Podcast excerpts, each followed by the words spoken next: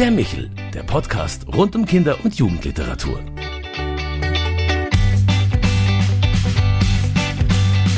Hallo und Servus bei Michel, der fünften Folge unseres neuen Podcasts für Kinder- und Jugendliteratur. Gemeinsam mit Autoren, Illustratoren und Freunden des Kinder- und Jugendbuches spreche ich über Themen, Trends und Bücher auf dem Kinder- und Jugendbuchmarkt. Mein Name ist Claudia Maria Pecher. Ich bin Leiterin der Landesfachstelle für Büchereien und Bildung im St. Michaelsbund und Präsidentin der Deutschen Akademie für Kinder- und Jugendliteratur. Und heute sprechen wir über Empowerment und darüber, wie junge Menschen über Bilderbücher gestärkt werden können. Ja, ein selbstbestimmtes Leben zu führen. Wir gehen der Frage nach, warum es wichtig ist, dass Kinder aktiv Gesellschaft und Zukunft mitgestalten. Bei uns im Michaelsbund zu Gast ist heute die Berliner Künstlerin Patricia Thoma, die zahlreiche Sachbilderbücher für Kinder gemacht hat – die doch eines verbindet, nämlich Kinder in ihrem Auftreten zu unterstützen, fit, fit zu machen fürs Leben und für ihre Zukunft. Herzlich willkommen bei uns, Patricia. Schön, dass du bei uns bist. Danke, ich freue mich auch sehr auf das Gespräch. Patricia, 1989 haben die Vereinten Nationen die Kinderrechtskonvention verabschiedet. Und auch Deutschland gehört zu den Unterzeichnern. Nach rund 30 Jahren könnte man meinen, dass allen jetzt klar ist, was Kindern zusteht und wie sie zu behandeln sind. Dem ist aber, wie wir beide wissen, leider nicht so. Du selbst hast in London studiert, warst an Universitäten in China und Taiwan und hast einige Aufenthalte an Goethe-Instituten hinter dir und hast viele Projekte mit Kindern gemacht. Was fasziniert dich an der Arbeit mit Kindern? Ja, also das ist so interessant. Man oder oft wird ja so gesagt, Kinder sind so unterschiedlich in der Welt, aber ich habe eigentlich die Erfahrung gemacht, dass Kinder sehr, sehr ähnlich denken und vor allen Dingen an ähnlichen Dingen interessiert sind. Und mich interessiert sehr die, diese, diese Aufgeschlossenheit von Kindern und auch mit den Kindern an bestimmten Themen zu arbeiten. Und Kinder sind ja sehr interessiert auch an ganz komplizierten Themen und das finde ich spannend. Jetzt hast du inzwischen ja einige Bücher für Kinder gemacht zur Willkommenskultur, zur Inklusion. Ja, der Mensch steht im Zentrum deiner Bücher äh, und vor allem Menschen, die dazu beitragen, diese Welt ein bisschen besser zu machen. Du hast mit vielen Stiftungen gearbeitet und Stipendien erhalten, Auszeichnungen für deine Bücher.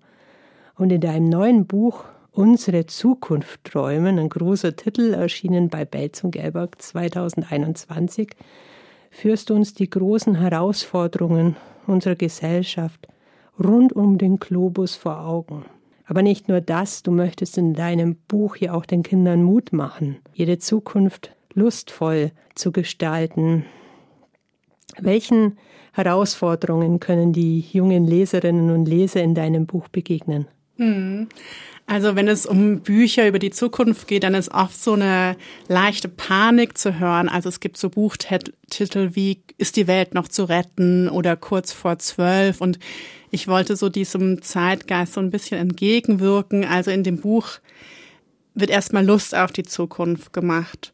Und so diese Idee, die Welt zu retten, finde ich auch ein bisschen seltsam für Kinder, vor allen Dingen, weil man wenn man in dieser Panik drin ist, dann kann es ja auch lähmend wirken. Und ich wollte vor allen Dingen Projekte aus der ganzen Welt vorstellen, die Lust auf die Zukunft machen und Projekte, die zum Teil ganz utopisch sind, aber zum Teil auch so ganz realitätsnah. Und genau, die Kinder sollen einfach so aufgeweckt werden oder dazu animiert werden, so ganz verrückte Ideen ähm, sich zur Zukunft zu überlegen. Gerade äh, am Anfang deines Buches äh, steht ein wunderbares Zitat. Die Zukunft ist nicht etwas, was uns einfach passiert. Die Zukunft ist etwas, das wir erschaffen. Ja, also Zukunft lebt von Innovation und Entwicklung. Und wie glaubst du, Patricia, äh, kannst du Kinder zum, dazu motivieren, ihre, ihre Zukunft aktiv zu gestalten? Ja, dieses Zitat ist von dem Zukunftsforscher Gerd Leonard.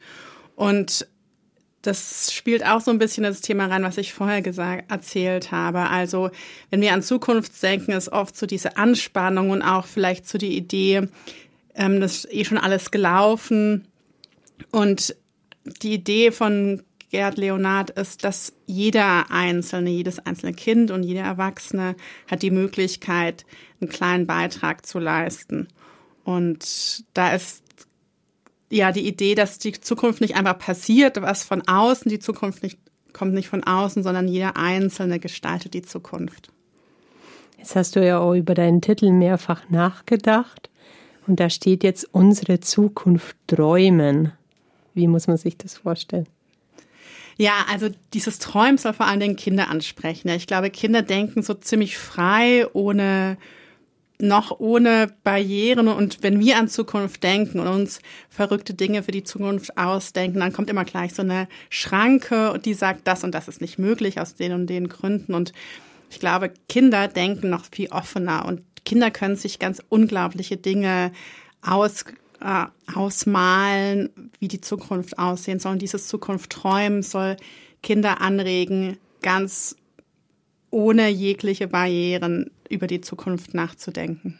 Äh, dennoch muss man sagen, wenn man dann äh, das Inhaltsverzeichnis sich anschaut, dein Buch beginnt ja mit Situationen des Lebensalltags von Kindern. Du sprichst deine Leserinnen und Leser in sieben W-Fragen sehr direkt an, also sowohl im Text, aber auch in den Bildern. Was wollt ihr essen? Was wollt ihr anziehen? Wie wollt ihr wohnen? Wie wollt ihr euch fortbewegen? Das sind ja Fragen, die sehr im Alltag verhaftet sind. Deine Kinder sehen aber auf den Bildern sehr auch sehr, sehr glücklich aus. Also nicht als, als Kinder, die die Welt retten müssen, wo es eine furchtbar schwere Last ist, sondern sie sind sehr glücklich dabei. Und du erzählst Kindern von Prinzessinnen, Gärten, von Eicakes oder der Inselstadt Seerosenblatt. Das hört sich alles sehr, sehr fantasievoll an und hat auch mir Lust gemacht, so sein Leben kreativ zu überdenken. Was verbirgt sich hinter diesen schönen Namen? Mhm. Also dieses Buch kommt erstmal so ganz leichtfüßig daher. Ja, du hast die Kinder erwähnt, die wirklich anpackend und zufrieden aussehen, aber dann kommt eine zweite und eine dritte Ebene, die ganz ernst ist. Ja, die, unsere Zukunft natürlich sind sehr ernste Themen und diese Titel sollen erstmal Lust machen. Ja, und zum Beispiel diese Eye Cakes sind eben kleine Kuchen von einem Food Designer, der sich überlegt hat, wie kann man Lebensmittel so ganz komprimieren für Krisen oder Kriegssituationen. Also es sind kleine Kuchen, die sehen aus wie ähm, Süßigkeiten und können aber für, also wenn man ein Kuchen isst, kann ein Mensch einen Tag lang überleben. Und genau diese Titel sind erstmal so bisschen märchenhaft, aber was dahinter steckt, ist schon sehr ernst. Und aber mir geht es darum, erstmal Lust zu machen. Ja, man kann das Buch auch anschauen und einfach sich an den Bildern erfreuen, aber dann kann man je nach Geschmack und je nach Lust einsteigen. Und da gibt es auch einen Anhang, der wirklich nochmal auch für Erwachsene gedacht ist um nochmal auch weiterlesen zu können. Und genau zum Beispiel diese Prinzessinnengärten sind Gärten in Berlin und hier können Anwohnerinnen ausprobieren, wie Lebensmittel angebaut werden können. Und das ist so interessant. Ja, diese Titel sind natürlich erstmal sollen die Lust machen, ja, sich mit diesen Themen zu beschäftigen. Mir fiel bei den, bei der Darstellung auch auf, dass es häufig, kontrastiert. Auf der einen Seite hat man die Superfarm, auf der anderen Seite sieht man Hänsel und Gretel im Hexenhaus oder am Hexenhaus. Wie kommst du denn zur Bildsprache? Hm. Ja, also das Buch funktioniert ganz assoziativ.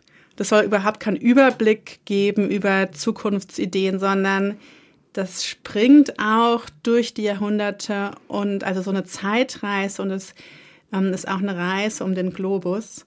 Und ich wollte zeigen vor allem, wie auch Designerinnen denken. Ja, Designerinnen und Künstlerinnen denken ja total assoziativ. Und diese Idee zu diesen bunten Eye Cakes kommt vielleicht von den bunten Keksen und Süßigkeiten am Pfefferkuchenhaus von Hänsel und Gretel. Also diese Zeitsprünge soll eigentlich auch zeigen, wie also wir Kreative denken. Ja, Kreative denken nicht linear. Kreative lassen sich von allen Zeitepochen inspirieren. Und ich wollte aber auch schon, dass Kinder so sich öffnen. Ja, und wenn man, wenn Kinder an die Zukunft denken, können sie natürlich auch aus Ideen aus der Vergangenheit zurückgreifen. Also dieses, nochmal dieses ohne Barrieren, ohne Denkgrenzen einfach zu springen um den ganzen Globus und auch durch die Zeit. Das verbindet Hänsel und Gretel mit diesen Eyecakes. Die Bilder zeigen ja auch gerne mal Großaufnahmen. Die heben auch die Mimik und Gestik der jeweiligen Figur hervor. Also ich denke zum Beispiel an den Jungen, der lustvoll etwas essen möchte und dann verschiedene Dinge zur Auswahl hat. Ähm, aber auch die Farbe und die Bewegung wird sehr stark hervorgehoben. Welche äh, Rolle spielt für dich bei der Gestaltung die sinnliche Wahrnehmung in dem, was du Kindern mit auf den Weg geben möchtest? Ja, also das spielt eine ganz große Rolle, diese Emotionen. Jedes Kapitel wird aufgemacht mit einem großen Bild, mit einem Kind, was wirklich so ganz stark diese Emotionalität zeigt. Und ich wollte also weil diese Themen ja schon auch komplex sind, wollte ich erstmal einsteigen mit dem Kind und fragen so, wie, wie stellt sich das Kind vor? Welche Bezug, welche, welchen Bezug hat das Kind zum Essen? Wie schmeckt dieses Essen auf der Zunge? Und also diese sinnliche Erfahrung ist wirklich ganz groß, vor allen Dingen, weil diese Themen so komplex sind. Das eine wäre ja die sinnliche Erfahrung, die Emotion, die eine wesentliche Rolle spielt, aber du hast auch bestimmte Dinge, die sich in deinen Büchern immer wiederholen. Da wären zum Beispiel die Vorbilder, die eine große Rolle spielen. Das können, wie du eben selber gesagt hast, Modemacher sein, wie Olayemi Samson aus Nigeria oder Jasna Rock aus Belgien, aber auch Architekten wie Ferdinand Ludwig und Daniel Schönle aus Deutschland. Was sind das für Personen und wie kommt man auf diese Auswahl? Also diese Personen sind erstmal, also nach langen Recherchen entstanden zu den verschiedenen Themen. Und ich wollte erstens aus der ganzen Welt, wie gesagt, eine Reise rund um den Globus, wollte ich Leute finden und dann natürlich auch Frauen und Männer und auch gerne junge, noch unbekannte Kreative. Und so hat sich diese, diese Zusammensetzung gebildet von den verschiedenen Leuten. Wer, wer verbirgt sich dann hinter Olayemi Samson und, und Jasna Rock zum Beispiel? Genau, also in dem Buch werden ja verschiedene Kreative vorgestellt, die es auch wirklich gibt. Ja, mhm. mit allen Personen habe ich auch natürlich per E-Mail oder vielleicht auch telefonisch mich ausgetauscht. Und ähm, Olayemi Samson ist zum Beispiel ein Modedesigner aus Nigeria. Ja, und er er näht aus recycelten Plastiktüten, zum Beispiel Schulranzen. Ja, so, also die Idee war wirklich aus der ganzen Welt so Kreative zu finden, die an ganz futuristischen oder manchmal auch praxisnahen Themen arbeiten. Und ich habe natürlich zu, zu, diesen, äh, zu den einzelnen Kapiteln dann Leute gefunden, die auch von verschiedenen Seiten dann das Thema so beleuchten. Jasna Rock ist zum Beispiel eine Designerin, die hat sich überlegt, wie kann man Emotionen in Kleidern zeigen. Und Genau, da, sie hat ein Kleid designt, was sich dann wirklich den Emotionen anpasst. Und daran sieht man auch diese, diese Beispiele in dem Buch sind oft nicht so alltagstauglich. Ja, das sind wirklich so Ideen, die vielleicht für viele auch einfach verrückt erstmal klingen. Aber diese Ideen waren mir wichtig, weil ich glaube, wenn man an die Zukunft denkt, dann ist man oft so gefangen in der Gegenwart. Ja, man überlegt so, was ist jetzt möglich und was wird später möglich sein. Und das ist nochmal dieser Titel, unsere Zukunft träume. Ich glaube, wir müssen eigentlich schaffen, so aus unserem Gedankenkonstrukt so ein bisschen rauszukommen. Und deswegen habe ich auch vor allen Dingen Beispiele gewählt, die erstmal so bisschen verrückter herkommen. Und die interessieren, diese Beispiele interessieren aber natürlich Kinder unglaublich. Ja, so und genau, ich habe auch ganz viele Beispiele aus der Vergangenheit, ganz viele utopische Beispiele aus der Vergangenheit rausgesucht, die vielleicht schon vor 100 oder vor 200 Jahren utopisch waren, ja, aber vielleicht jetzt auch Wirklichkeit wurden. Also das zeigt, wir sind immer sehr in unseren Gedankenkonstrukt so gefangen. Also mich hat vor allem das Umarmungs-T-Shirt sehr fasziniert, wo man dann plötzlich die Gefühle sieht, die, die ein anderer so einen hat. Gerade nach Corona oder in der Corona-Zeit fast unvorstellbar. Also Mechanik, Technik und künstliche Intelligenz spielen bei dir und deinem Buch eine wichtige Rolle. 3D, VR-Brillen, Datenhandschuh oder eben auch der Roboter Lehrer Elias. Da wird es einem aber doch auch mulmig irgendwie, mhm. wenn, wenn alles so technisch kontrollierbar wird oder der Mensch, ja, mit dem Mensch gespielt wird. Warum nimmt das Spiel dann doch so eine zentrale Rolle für dich ein? Also gerade die letzten beiden Fragen weichen ja vom, vom Lebensalltag ab. Da geht es dann plötzlich darum, was wollen wir wissen? Was wollen wir spielen? Mhm. Also vielleicht nochmal ganz kurz zu dieser Technik, weil das ist, glaube ich, schon so, es gibt ja ganz viele Strömungen, die so zurück wollen, ja, zurück zur Natur und alle Technik wird auch manchmal so abgelehnt, auch vor allen Dingen, wenn es um Kleinkinder geht. Und ich glaube, das ist einfach so eine Illusion zu denken, man kann irgendwie zurückgehen. Das würde, wird nie funktionieren. Und eigentlich so, mir war auch, also ich stelle so einen, einen Roboterlehrer vor, den es in, äh, in Finnland schon wirklich gibt, also Roboterlehrer Elias, der wirklich auch Klassen im Fremdsprachenunterricht unterrichtet. Und klar ist schon, dass ganz viele Lehrerinnen erstmal das total ablehnen werden und gruselig finden, aber es geht eben nicht darum, dass Technik den Menschen so ersetzt. Ja, also Roboterlehrer sollen natürlich nicht Lehrer ersetzen, sondern sollen die unterstützen. Und ich glaube, das so, also ich meine, dieser Zukunftsforscher Gerd Leonard, der ist wirklich auch spannend, weil der denkt vor allen Dingen da auch nach, so wie funktioniert Technik und der Mensch in der Zukunft. Und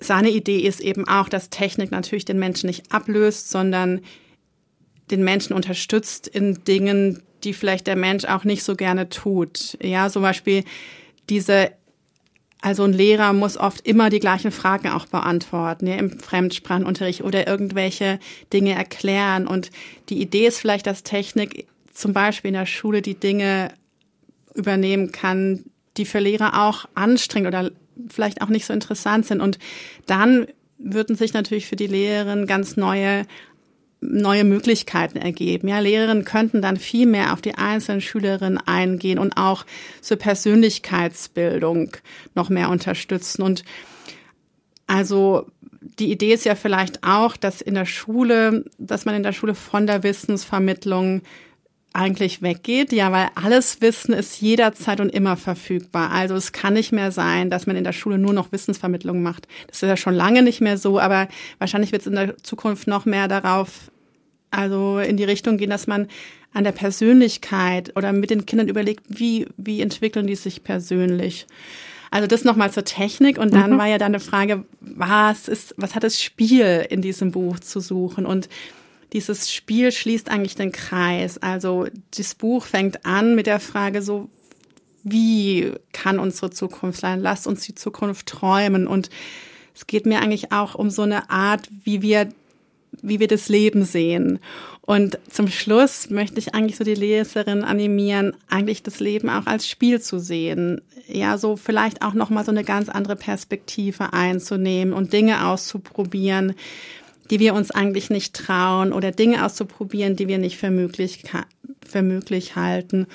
Und diese ernste Spiele, das ist auch noch ein Kapitel, das gibt's auch wirklich, also es gibt Computerspiele, die als ernste Spiele bezeichnet werden. Und da, da geht es eigentlich darum, Situationen auszuprobieren, die es in der Wirklichkeit gibt, aber nochmal anders auszuprobieren. Genau, also das, das war mir ganz wichtig. Eigentlich so, was wollen wir spielen? Aber eigentlich so die Idee, das Leben ganz, also das Leben vielleicht nochmal auch neu zu denken. Ich finde es super spannend, denn du hast es selber gerade schon angedeutet, deine Bücher richten sich ja nicht nur an Kinder, sondern eben auch an Erwachsene.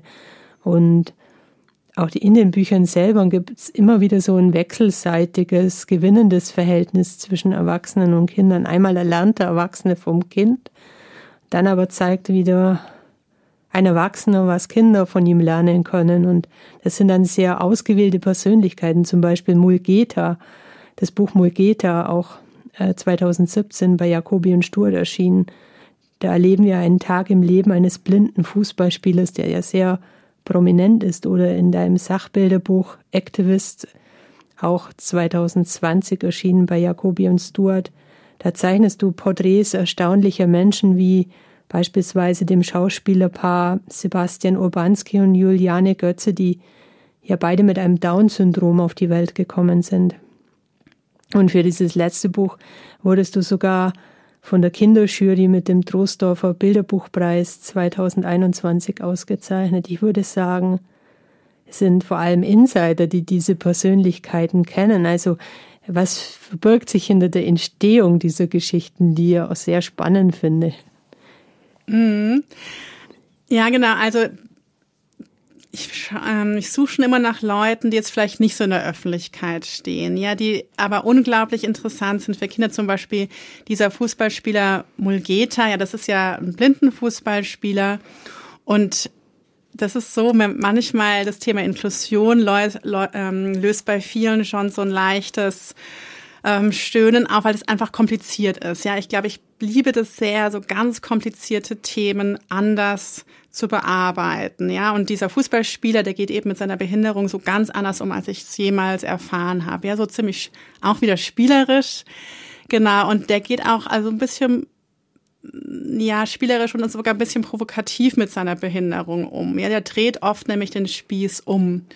Und auch genau bei dem, ähm, bei dem Schauspielerin-Paar, die gehen auch mit ihrer Behinderung so ziemlich offensiv um und die gehen zum Beispiel an Schulen, ja, und fragen die Schüler so, warum gibt es eigentlich keine Lehrer mit einer geistigen Behinderung in Deutschland? Und es ist so sogar so, dass es in Spanien das gibt, ja. Also ich, ich fand es halt so interessant, dieses auch diese Provokation und dieses Umdrehen des Spießes und andere Perspektiven einzunehmen und oder das Leben mal aus einer ganz anderen Perspektive zu sehen. Und ich glaube, wir sehen so viele Dinge in unserer Welt so als selbstverständlich. Ja, also viele finden es selbstverständlich, dass es keine Lehrerin mit, Behinder mit geistiger Behinderung gibt. Aber warum eigentlich? Ja, und ich glaube, ich sehe die, meine Aufgabe eigentlich darin, viele Fragen auch zu stellen. Warum ist es so? Und nichts ist naturgegeben. Alles kann auch geändert werden. Also wegzukommen von dieser Inklusionsthematik, die das so stereotypisiert, sondern die das ganz normal im Alltag aufgreift und ihre Persönlichkeiten eben auch oder Vorbilder auch zeigt, die, die Vorbilder sein können, wie es in den Paralympics beispielsweise gemacht wird.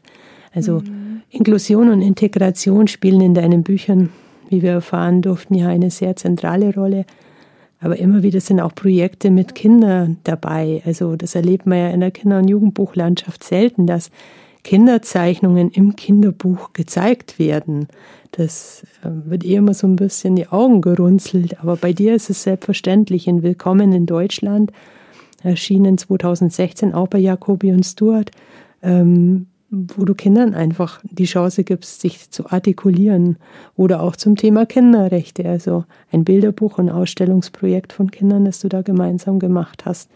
Bilder von Kindern werden in der Kinderliteratur also ganz selten gezeigt. Wie, wie stehst du dazu? Hm. Also ich habe das Gefühl, dass Kinder oft nicht so ganz ernst genommen werden. Also auch ich meine auch die Frage, warum dürfen Kinder eigentlich nicht wählen? Ja, also das unser großes Thema ist ja so mitbestimmen und das ist wirklich die große Frage, ja, oder warum? Also es wird zwar immer ich finde, es wird oft so getan, als würde man Kinder zuhören, als würde man Kindern eine Stimme geben. Und es sind natürlich auch schon viele Versuche, aber letztlich wird, ähm, wird es, glaube ich, nicht so ganz ernst genommen. Und wir hatten es ja schon vorher auch so von dem Themen, dass Kinder so unglaublich interessiert sind an ganz, ganz komplizierten und wichtigen Themen. Und also ich finde es auch einfach so gut oder spannend, Kindern zuzuhören. Ja, also ich mir macht, ich finde es interessant, mit Kindern über schwierige Dinge zu diskutieren.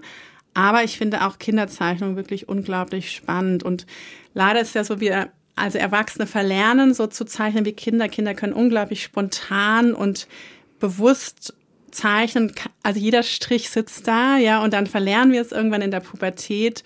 Und eigentlich alle Künstler, glaube ich, sehen sich danach wieder so frei und spontan zu zeichnen wie Kinder. Also bei mir ist einfach so schon die große Lust und das Interesse, mit Kindern zusammenzuarbeiten und auch vor allen Dingen viel von Kindern zu lernen.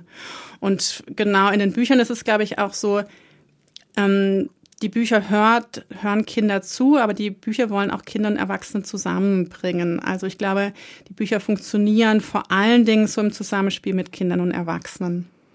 Also wir haben jetzt bei dir eine Künstlerin kennengelernt, die ja quasi alle vier Grundprinzipien der Kinderrechte zusammenführt. Also du verbietest dir Diskriminierung, du Du suchst das Recht auf Leben und persönliche Entwicklung in deinen Büchern, das Beteiligungsrecht. Du gibst Kindern die Möglichkeit, sich zu beteiligen und für, für dich steht auch das Kindeswohl an erster Stelle.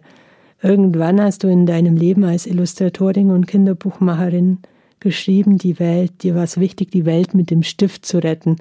Äh, was war und ist dein größtes Anliegen? Was wirst du Kinder resümierend mit auf den Weg geben?